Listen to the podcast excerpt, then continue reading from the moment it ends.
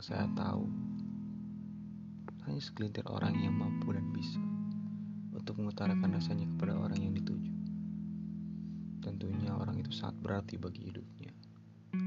Walaupun tidak tahu ke depannya akan seperti apa dan bagaimana. Dan terlihat seperti orang tanpa akal memang. Dengan hanya memodalkan nekat.